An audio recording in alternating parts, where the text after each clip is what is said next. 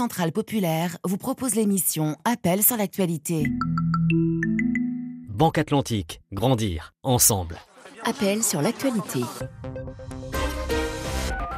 33 9 693 693 70. Juan Gomez.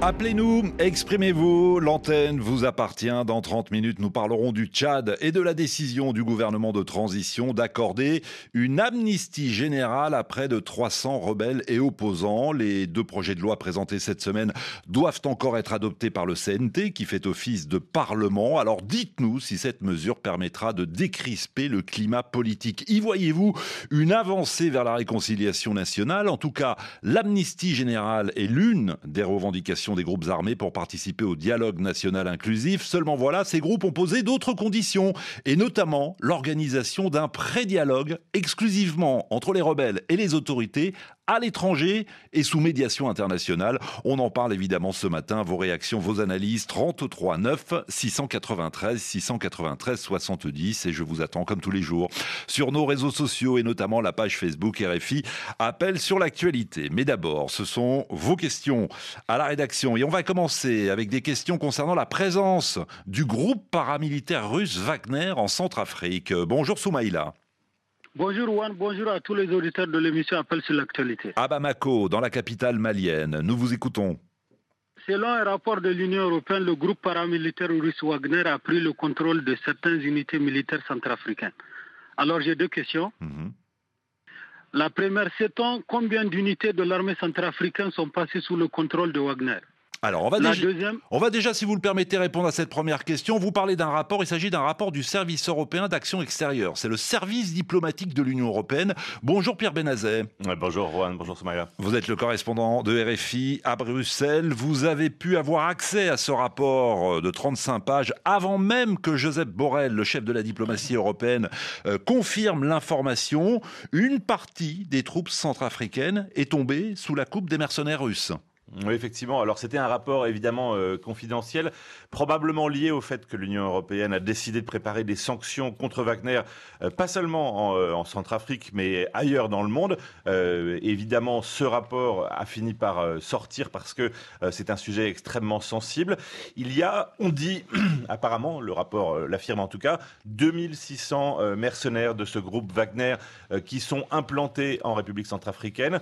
c'est devenu en quelque sorte le bras officieux de la Russie euh, pour son influence euh, sur ce continent euh, et spécifiquement en Centrafrique. On sait surtout que pour l'instant, le groupe Wagner non seulement encadre des troupes, mais en plus les forme. Il y a eu par exemple euh, la création de deux nouveaux euh, bataillons d'infanterie territoriale, les 8e et 9e, euh, qui sont directement formés par Wagner.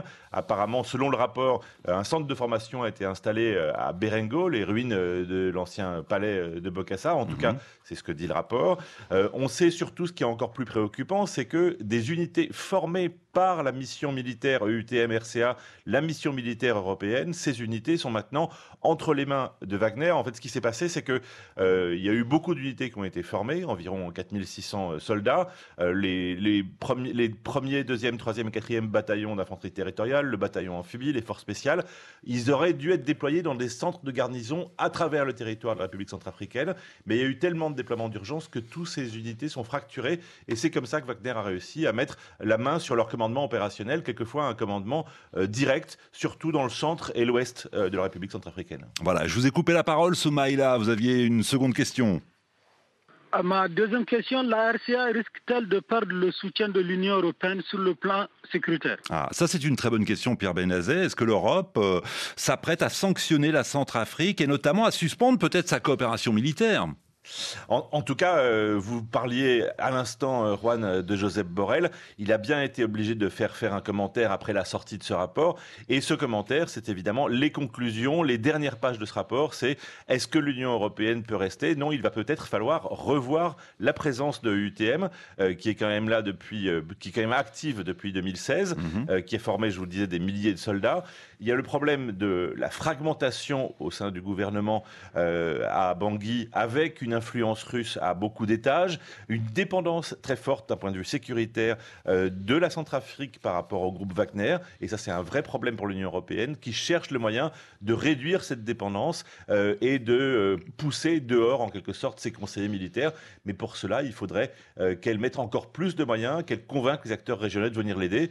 Le seul point positif dans ce rapport, c'est que peut-être Wagner a atteint le point culminant de, son dispositif et maintenant il a besoin des forces armées de Centrafrique pour rester euh, en RCA. Et le rapport pointe également du doigt l'intensification de la présence russe dans presque tous les domaines du gouvernement, euh, implication économique russe dans les douanes, exploitation des ressources naturelles et pointe du doigt également l'implication des Russes dans les campagnes de désinformation. Vous souhaitez réagir justement à ce rapport Soyez les bienvenus demain dans la libre antenne. Vous commentez l'actualité de votre choix et vous pouvez vous inscrire dès maintenant 33 9 693 693 70. Soumaïla, a-t-on répondu à vos questions? Je suis ravi, mais permettez-moi de saluer le bon courage à Dimitri et Amandine. Ah, Dimitri et Amandine, qui sont nos stagiaires et qui réceptionnent tous les jours vos questions au standard d'appel sur l'actualité. Merci d'avoir une pensée pour eux. Euh, Pierre Benazé, je vous souhaite une bonne journée à Bruxelles. Merci et bonne journée à vous. 9h17 ici à Paris, on repasse au standard. Mamadou, bonjour. Bonjour Juan, bonjour à tous les auditeurs de la radio RFI, la radio qui nous parle chaque matin qui nous donne la parole. Effectivement, c'est bien résumé, c'est un beau slogan effectivement Mamadou. Vous avez des questions concernant le sort de l'ancien président guinéen Alpha Condé? Alors qu'il était détenu à résidence surveillée au palais Mohamed V depuis le 5 septembre 2021, Alpha Condé a été transféré à la résidence de son épouse.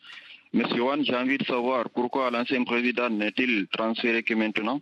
Et est-ce que le colonel Mamadi Doumbouya a-t-il reçu des pressions internationales pour relâcher un peu l'ex-président Alors, pour répondre à vos questions, nous avons contacté Cabinet Fofana. Il est avec nous en direct de Conakry. Bonjour. Bonjour Juan. Vous êtes analyste politique, président de l'association guinéenne des sciences politiques. C'est vrai que ça faisait euh, trois mois qu'Alpha Condé était, euh, gardé en, lieu sûr, pour reprendre l'expression utilisée par la junte militaire. Pourquoi l'avoir transféré euh, maintenant à la résidence de son épouse? Effectivement, depuis le 28 novembre, l'ancien président réside à l'Andrea, c'est dans la banlieue proche de Conakry, au domicile de sa femme, précise un communiqué du CNRD lu en début de cette semaine à la télévision. Alors pourquoi c'est seulement maintenant que le CNRD décide de le faire déplacer? On n'en sait pas sur les raisons, hein. du moins officiellement. Le communiqué, lui, évoque plutôt l'attachement du colonel et du CNRD aux valeurs cardinales de garantie du respect des libertés universelles des droits humains, donc assurer Alpha le traitement digne de son statut d'ancien chef d'État. Mais à l'évidence, ce qu'on peut confirmer, c'est qu'effectivement, Alpha Condé a changé de domicile, pas plus. Surtout qu'on ne saurait dire si ses conditions de détention depuis son transfert changer du point de vue de sa liberté à, par exemple, recevoir librement de la visite, hmm. à posséder un smartphone, donc euh, à partir des coups de fil euh, sans restriction. Est-ce que le colonel, alors, a reçu des pressions internationales? Bon, le communiqué lui dit que ce transfert n'a été opéré sous aucune pression internationale ni sur le plan national. Mais en même temps, cabinet euh, Fofana, en tant qu'analyste politique, ça ne, va, ça ne vous a pas échappé que ce, ce transfert à la résidence de son épouse intervient à aller à une dizaine de jours du prochain sommet de la CDAO. Et on se souvient du précédent sommet de la CDAO. Euh, les, chefs d'État ouest-africains avaient décidé d'imposer des sanctions ciblées contre les responsables de la junte. Ils avaient également demandé pour la énième fois la libération euh, d'Alpha Condé. À dix jours du sommet, on se dit, tiens, il y a peut-être une volonté du côté de la, de la junte d'envoyer un signal d'apaisement. Oui, oui, on sait naturellement que ceci doit être lié, hein, mais voilà, d'ailleurs, on peut se poser la question de savoir pourquoi le communiqué précise que ce transfert n'a été fait sous aucune pression, et ça, ça, revient à, demander, est-ce que le CNR suppose que transférer Alpha Condé vers le domicile de sa femme est une avancée. En revanche, cette démarche aurait fait sans si toutefois des proches comme les diplomates à Conakry peuvent lui rendre visite, hmm. ce qui n'est encore pas le cas, encore moins Alpha n'a pas accès au, à son téléphone. Alors justement, il n'a toujours pas accès à son téléphone. Euh, Mamadou, vous avez d'autres questions? La liberté d'Alpha Condé sont toujours très restreintes. Pourrait-il encore, euh, c'est-à-dire représenter une menace pour le colonel Bamadi Doumbouya? Oui, il n'a pas accès au téléphone, il n'a pas le droit de sortir.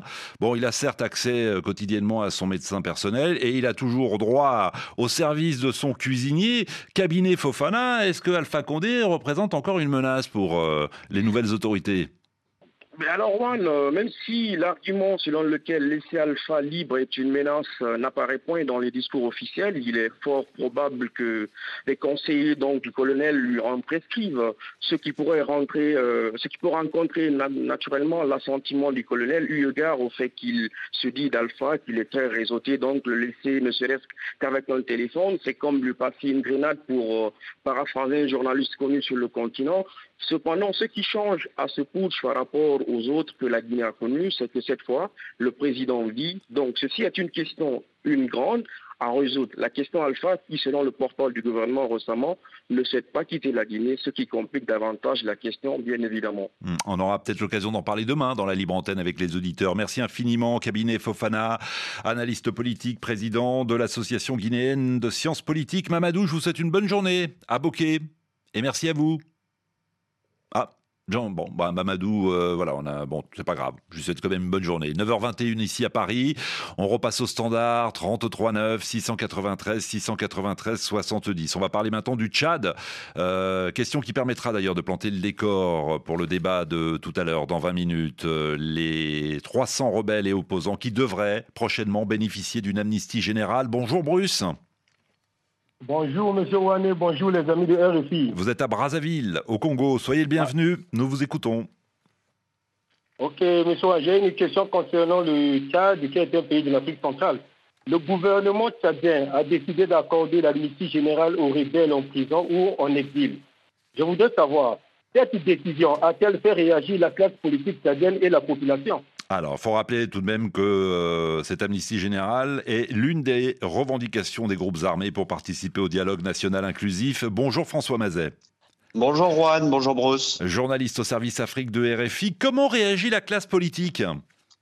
Alors pour ce qui est des réactions, il y en a de plusieurs types. Hein. Il y a ceux qui sont proches des autorités et qui saluent euh, bien sûr cette ouverture, à même d'accélérer l'organisation d'un dialogue national rassemblant largement. C'est un fait euh, historique, a dit un membre de la majorité. Les différents ministres qui se sont exprimés ont été très rassurants, c'est-à-dire qu'ils font une appréciation extensive de cette loi, de même que de l'amnistie antérieure accordée en 2018 par Idriss Déby. Il plaide en fait pour une application très vaste de cette amnistie.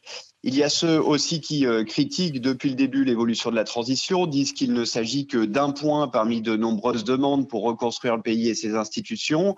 Euh, par exemple, Succès Masra des transformateurs estime que cette amnistie doit être générale, s'étendre aux politiques et aux personnes arrêtées lors des marches. Euh, s'accompagner de réparations pour les victimes de violences dans le pays, car il ne faudrait pas faire croire aux Tchadiens qu'il faut prendre une arme pour être audible, m'a-t-il dit. Alors pour ce qui est des principaux intéressés, les dirigeants des groupes armés, comme l'UFR, le FACT, le CSMSR ou le CNRD, eh bien, il y a encore une certaine prudence. Euh, parce que ces deux textes de loi sont encore euh, des projets à faire adopter par le Conseil national de transition et parce que leur portée demeure euh, floue, ils ne sont pas encore publiés. Il faudra voir en fait exactement qui a droit à cette amnistie. Par exemple, les membres du FACT qui ont été arrêtés lors de l'offensive de ce groupe cette année ne sont a priori pas concernés. Euh, néanmoins, le ministre de la Réconciliation, Achir Noumar, a affirmé euh, que les personnes toujours sous le coup de procédure seraient englobées dans cette amnistie, que les procédures euh, pourraient s'arrêter, mais tout cela reste à confirmer. Effectivement, affaire à suivre. Bruce, une autre question? Oui, monsieur, une autre question. Par rapport à cette décision, quelles sont les prochaines étapes du dialogue national et de la transition au Tchad? Est-ce que la période de 18 mois sera-t-elle tenue? Alors, visiblement, euh, François, François, François Mazet, la, tenue euh, du dialogue prend du retard. On nous avait annoncé courant décembre. On est déjà le 2 décembre et il n'y a, toujours pas de date officielle annoncée. Oui, effectivement, il reste encore des obstacles. Hein. Les politico-militaires demandent un pré-dialogue qui se tiendrait à l'étranger autour du président Gukuni Wedei, qui est en charge de, ces tractations, avec une supervision internationale, avec aussi auparavant, en plus de l'amnistie, euh, la libération des, prisonniers, la restitution des biens confisqués aux membres de ces groupes. Donc, il y a des discussions là-dessus. Euh, dans les rangs de l'opposition, qui se tient pour le moment euh, à, l'écart de, de, ce processus, la coalition Wakitama veut pour rejoindre rejoindre ce dialogue qu'il devienne une sorte de conférence souveraine, c'est-à-dire que les, recommandations soient la base de la prochaine constitution et pas seulement des, propositions dont le Conseil national de transition tiendrait compte ou non. Et puis elle demande aussi, euh, cette coalition, une recomposition de ce CNT qu'elle juge pas assez inclusif. Euh, c'est un point de vue que contestent hein, ceux qui font euh, partie actuellement du CNT, qui eux se disent prêts à enclencher le processus pour tenir les délais, mais qui sont tenus voilà aux, avancées des, tractations qui se tiennent par ailleurs. donc de, la capacité à englober un maximum de participants et puis aussi à rassembler les moyens financiers euh, de la part des partenaires étrangers, parce qu'un dialogue, ça coûte cher, mm. et bien de tout cela euh, dépendra la possibilité de tenir ou non les, 18 mois fixés en accord avec la communauté internationale, et dont l'échéance est en euh, novembre prochain. Dans 11 mois, très précisément. Merci infiniment, François Mazet, d'avoir été avec nous. Je souhaite une bonne journée à Bruce, qui nous de Brazzaville. Il nous reste 4 minutes, le temps de prendre une dernière question ce matin. Bonjour, Mama. Bonjour, Juan Gomez. Des questions concernant euh, la situation dans l'Est de la République démocratique du Congo. Euh, oui, effectivement. La RDC a autorisé l'armée ougandaise à mener avec les forces armées de la RDC la lutte contre le groupe armé ADF. Les premières frappes aériennes ont été tirées depuis l'Ouganda. Mhm. J'aimerais savoir que peut apporter l'armée ougandaise à la RDC et à la mission de l'ONU MONUSCO sur ce territoire alors, effectivement, on voit bien que la RDC et l'Ouganda sont main dans la main pour combattre les ADF, groupe originaire d'Ouganda, basé à l'est de la RDC depuis euh, plus de 20 ans. Bonjour Pierre Boisselet. En direct de Kinshasa, vous êtes le coordinateur du baromètre sécuritaire du euh, Kivu. Pour planter très vite le décor, je rappelle que les ADF sont accusés par Kinshasa de commettre des massacres de civils depuis euh, maintenant deux décennies. Ils sont également accusés par Kampala d'être responsables des récents attentats à la bombe en Ouganda. Euh, Congolais ou Ougandais ont, pour dire les choses clairement, un ennemi commun. Euh, oui, oui, euh, très vraisemblablement. Alors, pour euh, répondre à la question de, votre auditeur, je pense que ce que l'armée ougandaise peut éventuellement apporter, ce sont d'abord des troupes, une capacité militaire, parce qu'on sait que l'armée congolaise est en sous-effectif dans cette zone. il y a aussi probablement des compétences et des technologies spécifiques qu'elle peut amener. Euh, je pense notamment euh, à, Il y a des bataillons de l'armée ougandaise qui sont formés euh, aux techniques de montagne, notamment par, par la France. il y a également des moyens aériens dont, l'armée congolaise dispose très peu et, probablement des capacités de renseignement. D'ailleurs, vous parlez de moyens euh, aériens. Il y a eu des, frappes euh, des mardis. Absolument, ça a, commencé comme ça. Euh, mais je pense qu'on peut, sans trop prendre de risques, prédire que ça ne va probablement pas se cantonner à ça. très vraisemblablement, l'opération va, va, rentrer en puissance, va monter en puissance et va inclure des troupes euh, au sol. Des troupes au sol. Euh, d'ailleurs, il y a déjà des troupes ougandaises euh, au sol, des troupes qui ont franchi la frontière. Voilà, absolument. Donc, c'est probablement le début de, de, cela, mais voilà, il faut, faut, garder en tête que les ADF sont présents dans cette zone depuis plus de 20 ans, comme vous le disiez. Donc, c'est pas quelque chose qui va pouvoir être résolu par quelques frappes ponctuelles. C'est probablement une opération qui va prendre euh, des semaines, peut-être des mois. Et, en, deux mots, on est pris par euh, le, temps malheureusement, Pierre Boisselet. Est-ce que l'Ouganda peut réussir là où l'armée congolaise finalement euh, a échoué depuis 20 ans? Ben, on, le souhaite évidemment, mais il, faut, il faut aussi avoir en tête que ça, ça comporte un certain nombre de risques. Peut-être un premier rappel d'abord votre auditeur tout à l'heure parlait de, de, de, la MONUSCO. En fait, la MONUSCO n'a pas pour mandat, enfin, le, mandat de la MONUSCO ne lui permet pas de coopérer avec des armées autre que, l'armée congolaise. ça, c'est important de le préciser, effectivement, Pierre euh, Boisset, c'est-à-dire que cette euh, coopération militaire, elle est exclusivement entre l'armée euh, congolaise et l'armée ougandaise. En tout cas, merci infiniment d'avoir été avec nous en direct de Kinshasa. On marque une pause, c'est l'heure du journal.